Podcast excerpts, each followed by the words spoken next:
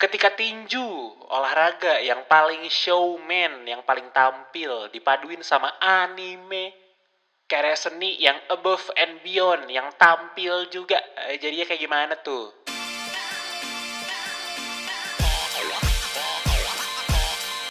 Ayo, ayo, ayo. You're now listening to Hidangan Pembuka episode ke-22. Sekarang hari Senin jam 16.55. Selamat puasa semuanya. Sebentar lagi buka. Tetap semangat. Semoga nafsu kita semua tetap aman terkendali di minggu ini. Amin.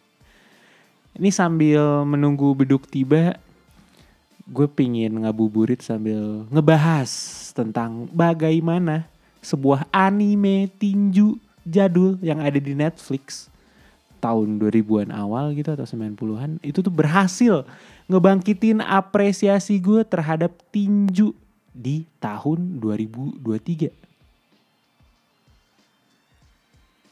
Gue pingin ngajak lo mundur ke belakang ke pertengahan 2000-an.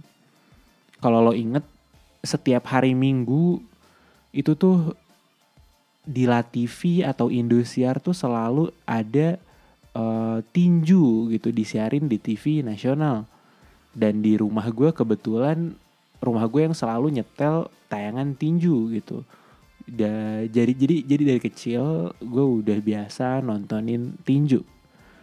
Dan menurut gue nggak sedikit sih ya anak Indonesia tahun 2000-an yang punya childhood me- memory yang similar lah sama sama gue gitu ditemani oleh tinju karena ya itu disiarin di TV nasional men gitu.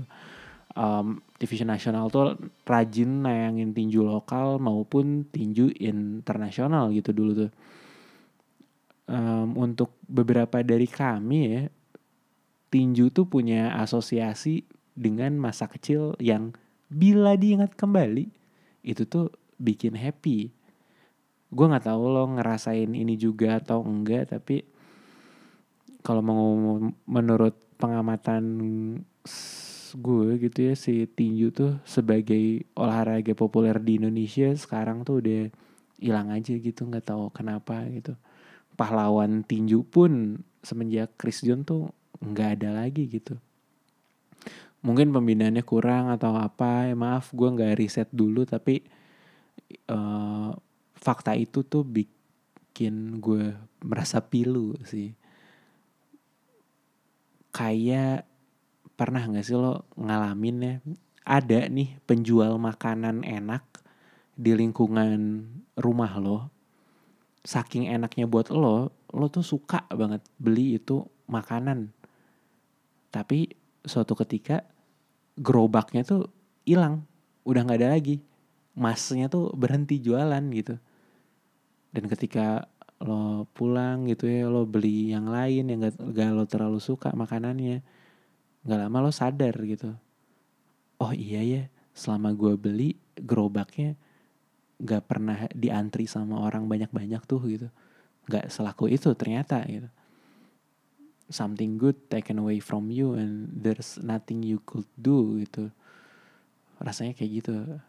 Mungkin di titik ini lo bisa relate dengan hal lain yang lebih punya makna buat lo bisa dalam wujud kebiasaan lo yang suka lo lakuin bareng-bareng keluarga pas lo masih kecil gitu kan.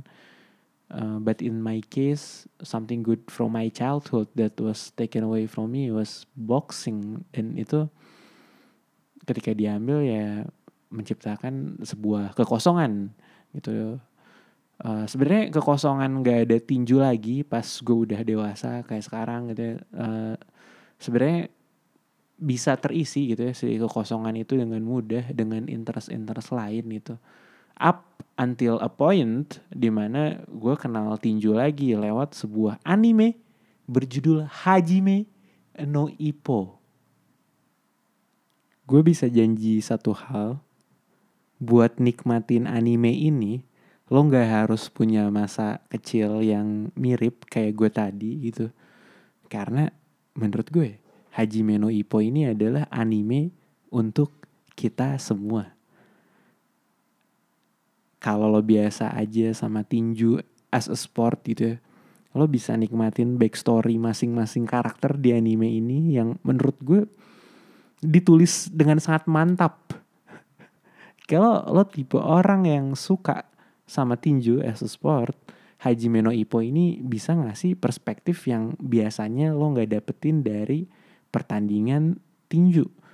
Kayak alasan kenapa dia bertinju, perjuangan seperti apa yang mereka harus lalui buat bertanding di suatu pertandingan gitu. Dan masih banyak lagi yang menarik lainnya gitu. Gue coba ceritain storynya secuil aja. Kalau misalkan lo alergi spoiler lo bisa fast forward 5 menit dari sekarang. Jadi ceritanya Alkisah di Jepang nan jauh tahun 2000-an di sana. Hiduplah seorang mas-mas Nippon biasa bernama Ipo. Ipo ini dia seorang anak SMA, laki-laki yatim dan tidak populer di sekolahnya. Buang jauh-jauh pokoknya image tentang laki-laki pembalap ala Tokyo Drift atau inisial diri gitu ya. Yang cool tahun 2000-an. Ipo ini tuh dia seorang ayan men. Alias anak nelayan. Cie gitu. Terus perempuan juga nggak ngobrol sama dia gitu ya. Si Ipo ini dibully gitu pokoknya nelangsa banget deh hidupnya ada kemiripan lah sama Naruto dikit gitu ya. Sama-sama nggak punya ayah sama-sama nggak punya positif male figure di hidupnya semasa kecil. Tapi kan uh, bedanya kalau Naruto itu kan kalau kata anak sekarang dia nepo baby gitu ya. Anak Hokage gitu anak presiden gitu. Kalau si Ipo ini tuh nggak punya privilege apa-apa sih selain privilege tinggal di kota besar kayak Tokyo gitu. Nah, suatu ketika dia pulang sekolah kan selayaknya anak SMA biasa. Dia jaki itu jalan kaki. Terus jeng jeng jeng dia dicegat gitu men di suatu kawasan pinggiran gitu. Jadi asumsi gue sih dia rumahnya karena dia karena pelaut gitu ya rumahnya pasti nggak jauh-jauh sama uh, pantai pesisir pantai gitu. Jadi uh, ya emang harus ngelewatin uh, apa jalan-jalan pinggiran pantai gitu sih. Dan dia dicegat tuh di bawah gorong-gorong deket sungai sama anak-anak berandal gitu. Bentukannya si anak-anak berandal ini tuh kayak ganje pokoknya stereotipikal banget ya. rambutnya tuh gondrong kayak jagoan gitu ya. Terus raut mukanya tuh bengis kayak tau gak sih muka-muka nyium bau ketek gitu. Lah ya gitu. Terus digebugin lah tuh si Ipo. Soalnya itu apa ya uh, recurring pattern juga sih kayak itu sesuatu yang mereka lakuin gitu. Jadi gebugin ya gebugin uh, aja gitu karena karena aku bully karena kamu dibully gitu. Dag duk dag duk dag ish, gitu sedih lah pokoknya gitu ya. Ditonjokin tuh si Ipo gitu. Oh ya gue inget uh, jadi uh, di momen itu tuh nyokapnya sama pekerjaan nyokapnya sebagai seorang nelayan tuh dikatain juga nih sama si penduli itu gitu pokoknya. Saat itu tuh sangat uh, apa ya sebuah momen yang mendulang empati. Asli ya pokoknya mendulang empati banget gitu terus setelah dia bukan setelah yang selagi dia digebugin dari jalan utama gitu ya yang yang rada uphill gitu. Soalnya kan si Ipo ini digebugin di, di bawah ya di uh, di bawah jembatan gitu. Jadi kelihatan itu dari atas. Ada mas-mas nih lagi jogging. Terus dia ngeliat ke bawah gitu. Hah? Ini ada ada bocah SMA ini di digebugin satu lawan tiga gitu terus di convert lah sama di konfront lah sama si AAA jogging ini dan gak lama setelah ngejurus gitu ya si tukang bulinya ini pada kabur gitu tapi sayangnya si Ipo ini udah sampai nggak sadarkan diri tuh gara-gara dipukulin. Jadi dia bawa dibawa pulang ke sasana tinju ini sama si mas-mas jogging ini. Soalnya uh, ini ini ini ini hal yang memungkinkan juga gitu kan si si mas mas jogging ini tuh dia petinju kelas berat ternyata gitu. Jadi badannya tuh gede banget nih kayak Tyson Fury gitu. Dia kuat lah gitu gendong Ipo yang tingginya nggak nyampe 165 cm bahkan itu ya ini juga jadi apa satu poin plus yang menarik dari anime ini sih cukup realistis gitu. Nggak nggak nggak flashy flashy banget gitu. Nah uh, fast forward bangunlah si Ipo uh, menyad, apa dia tersadarkan diri lah gitu di di sasana tinju tadi gitu. Dan itulah yang menjadi inciting incident buat Ipo sehingga dia bisa punya kegemaran untuk bertinju gitu. Jadi ini anime ini sebenarnya adalah anime cerita from zero to hero gitu ya, bukan the chosen one kayak Naruto yang uh, dia dia punya uh, rubah ekor sembilan yang uh, tertanam di dirinya. Enggak gitu ini cerita mas-mas biasa gitu. Yang menarik banget gitu. Uh, dan singkatnya gitu ya. Si storytelling anime ini tuh menurut gue nggak nggak bikin bosen sih. Menurut gue gue selama nonton 8 episode pertama tuh beneran nonton yang enjoy banget gitu loh.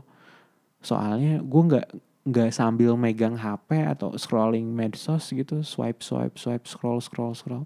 Gue beneran ngeliatin layar gue aja gitu layar Netflix gue gitu karena semenarik itu gitu 8 episode pertama. Uh, dan sejauh ini gue udah nonton sampai 38 episode dari 76 episode total di Netflix gitu. Jadi gue udah nonton anime ini setengahnya ya. Dan gue bisa menyimpulkan kalau anime ini sangat menghibur itu satu. Kedua sangat menginspirasi. Terutama uh, buat gue yang uh, lagi pingin apa ya lebih banyak olahraga gitu di tahun 2023 gitu. Gue jadi gue uh, ketika mau ngumpulin semangat ngejim gitu gue nonton anime ini gitu. Atau sebelum tidur gue nonton anime ini. Dan itu bikin gue semangat buat apa ya sebenarnya bukan bikin semangat gue eh, naik jadi apa seorang petinju sih tapi uh, untuk improving life in general aja aduh kebayang gak sih? Dan si anime ini tuh cuma 20 menitan doang per episodenya gitu ya. Jadi kalau lo semisalnya setelah dengerin podcast ini mau coba buat nonton dan ngebentuk opini lo sendiri rekomendasi gue sih itu lo bisa nonton 8 episode pertamanya dulu gitu. Toh cuma 20 menit satu episodenya. Dan terakhir si anime ini Haji Haji Mino Ippo ini yang menjadi poin menarik buat gue adalah anime ini tuh bukan cerita tentang satu orang doang tentang si Ippo doang. Tapi juga cerita tentang atlet-atlet lainnya baik itu lawan-lawannya atau rekan satu sasananya. Kalau menurut gue pribadi sih hal ini tuh jadi salah satu elemen penting ya buat karya ini bisa buat karya karya seni film atau series gitu ya. Bisa narik penonton ya ke ke dunia mereka dengan uh, begitu dalam gitu. Jadi nggak kelihatan cuma di permukaan doang tapi kita dibawa masuk gitu. Dibawa masuk banget gitu contohnya uh, ada film yang baru gue tonton juga di bulan ini di bioskop namanya filmnya tuh Creed Creed 3 Creed 3 ini tuh uh, disutradarai sama Michael B. Jordan yang kebetulan dia wibu juga dan dia bilang ke media bahwa si Creed 3 ini uh, yang mana universe-nya tuh satu universe sama franchise Rocky gitu ya Sylvester Stallone ini tuh terinspirasi dari salah satunya anime berjudul Hajime no Ippo gitu. Anime-anime lain dia bilang uh, kayak Dragon Ball Dragon Ball sih dia ter, uh, terinspirasi gitu si film ini tuh dari situ. Tapi Hajime no Ippo tuh berhasil menginspirasi dia buat uh, nge-tweak si Creed 3 ini menjadi lebih punya nuansa anime gitu. Kalau lo nonton Creed 1 atau Creed 2 atau Rocky franchise itu nggak ada unsur-unsur anime ya sama sekali men uh, dan ya balik lagi ke poin yang tadi gitu ya.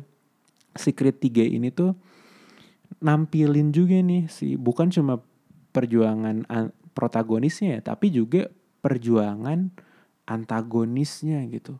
Bener-bener dikasih cerita yang bagus yang uh, meaningful gitu ya. Ditampilin kalau antagonisnya tuh sama-sama manusia sama kayak protagonisnya dan mereka berdua tuh sama-sama punya motif dan alasan hidup yang kuat gitu yang nggak bisa diremehin gitu. Ya sama kayak kita kita ini yang bukan siapa-siapa men. Pokoknya terlepas dari hasil akhir di ring tinju gitu ya yang biasanya dimenangkan oleh protagonis ketika si atlet-atlet lain itu karakter-karakter non protagonis diceritakan begitu dalam gitu ya. Kita bisa ngelihat mereka tuh percaya sama diri mereka gitu. Mereka tuh percaya pada tinjunya masing-masing dan dan itu bikin kita sebagai penonton tuh bikin gue sebagai penonton tuh terilha, terilhami lah. Dan terilhami itu dalam dimensi yang luas ya. Mungkin untuk tidak mengkhianati diri sendiri dan menyelesaikan konflik kita masing-masing gitu. Karena kalau di anime Hajime no, Hajime no Ippo ini setiap lawan-lawan itu diceritain mereka punya konfliknya masing-masing gitu. Entah itu um, kisah hidup yang tragis atau internal struggle atau juga uh, dinamika apa uh, romansa dan hubungan dengan pelatih gitu. Pokoknya macam-macam gitu. Mereka tuh selalu berusaha buat menyelesaikan konflik mereka gitu. Meskipun ujung-ujungnya nggak menang tapi usahanya tuh ditampilin gitu. Dan itu sih yang yang bikin gue seneng nonton Haji Meno Ipo gitu. Coba aja di 8 episode pertama pokoknya segitu dulu ya untuk hidangan episode ke dua-dua ini gue mau nyari bukaan dulu.